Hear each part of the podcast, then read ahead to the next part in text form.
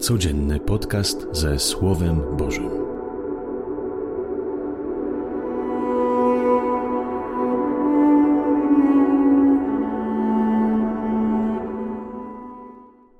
Z Ewangelii według świętego Łukasza.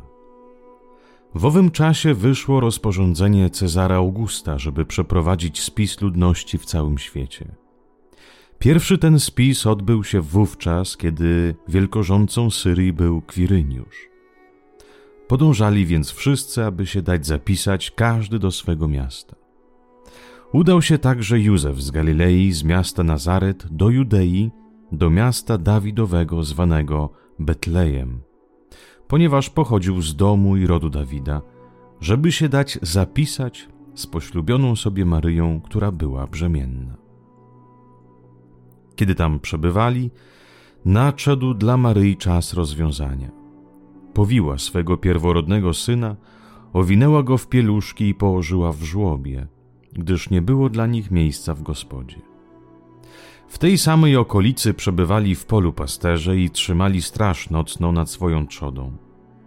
Wtem stanął przy nich anioł pański i chwała pańska zewsząd ich oświeciła, tak, że bardzo się przestraszyli.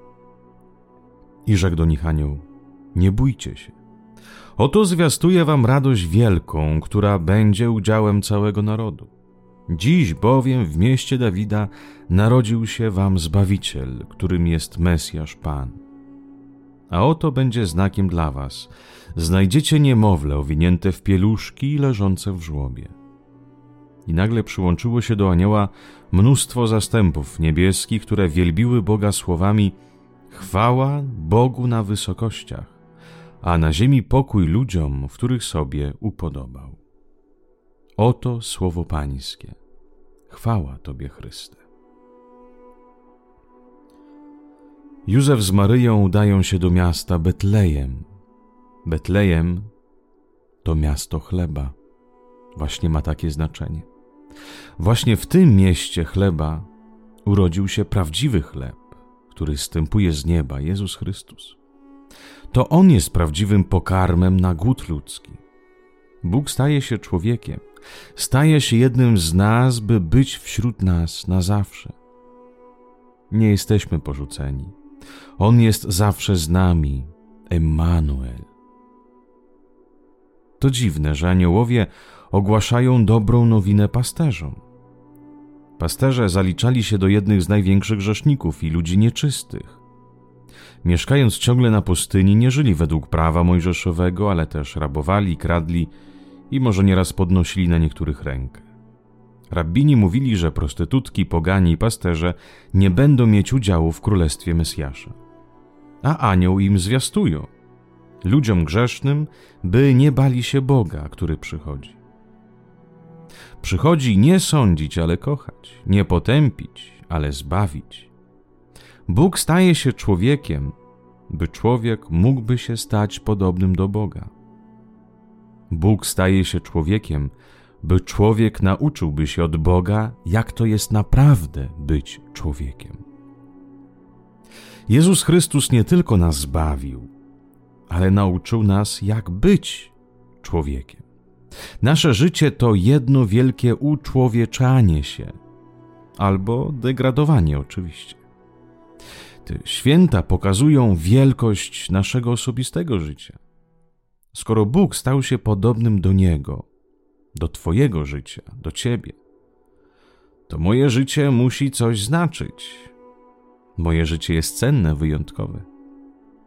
Życie, które otrzymałem, jest darem który mogę zakopać w egoizmie, niezgodzie, zapatrzeniu się w siebie, albo je potęgować poprzez miłość, wiarę, otwartość, miłosierdzie, przebaczenie i oczywiście ewangeliczną służbę.